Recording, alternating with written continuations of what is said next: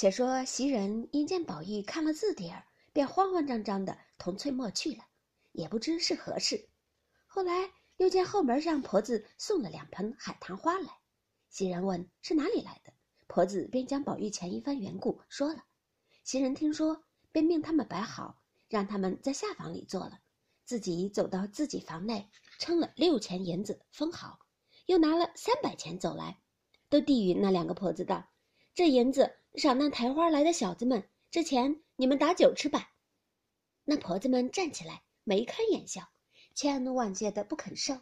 见袭人执意不收，方领了。袭人又道：“后门上外头可有该班的小子吗？”婆子忙应道：“天天有四个，原预备里面差使的。姑娘有什么差使，我们吩咐去。”袭人笑道：“有什么差使？”今儿宝二爷要打发人到小侯爷家与史大姑娘送东西去，可巧你们来了，顺便出去叫后门小子们雇辆车来，回来你们就往这里拿钱，不用叫他们又往前头混棒去。婆子答应着去了。袭人回至房中，拿碟子盛东西与史湘云送去，却见格子上碟槽空着，因回头见晴雯、秋纹、麝月等。都在一处做针纸，袭人问道：“这个陈丝白玛瑙碟子哪去了？”众人见问，都你看我，我看你，都想不起来。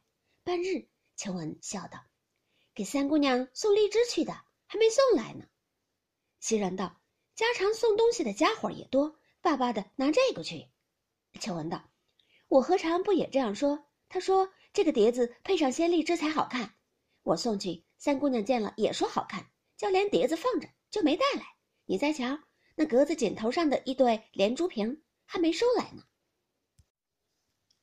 秋文笑道：“提起瓶来，我又想起笑话。我们宝二爷说声孝心一动，也孝敬到二十分。因那日见园里桂花折了两枝，原是自己要插瓶的，忽然想起来说这是自己园里的才开的新鲜花，不敢自己先玩，巴巴的把那一对瓶拿下来。”亲自灌水插好了，叫个人拿着，亲自送一瓶进老太太，又进一瓶与太太。谁知他孝心一动，连跟的人都得了福了。可巧那日是我拿去的，老太太见了这样，喜得无可无不可，见人就说：“到底是宝玉孝顺我，连一枝花也想得到，别人还只抱怨我疼他。”他们知道老太太素日不大同我说话的，有些不入他老人家的眼的。那日竟叫人拿几百钱给我，说我可怜见的，生的单柔，这可是再想不到的福气。几百钱是小事儿，难得这个脸面。及至到了太太那里，太太正和二奶奶、赵姨奶奶、周姨奶奶好些人翻箱子，找太太当日年轻的颜色衣裳，不知给哪个。一见了，连衣裳也不找了，且看花。又有二奶奶在旁边凑趣儿。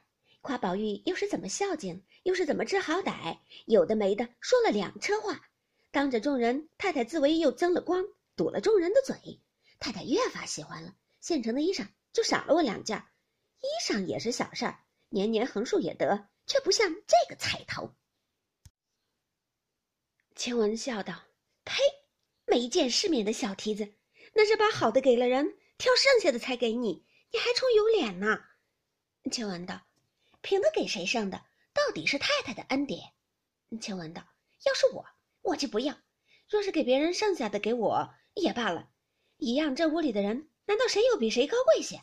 把好的给他，剩下的才给我，我宁可不要。冲撞了太太，我也不受这口软气。”秋文忙问：“给这屋里谁的？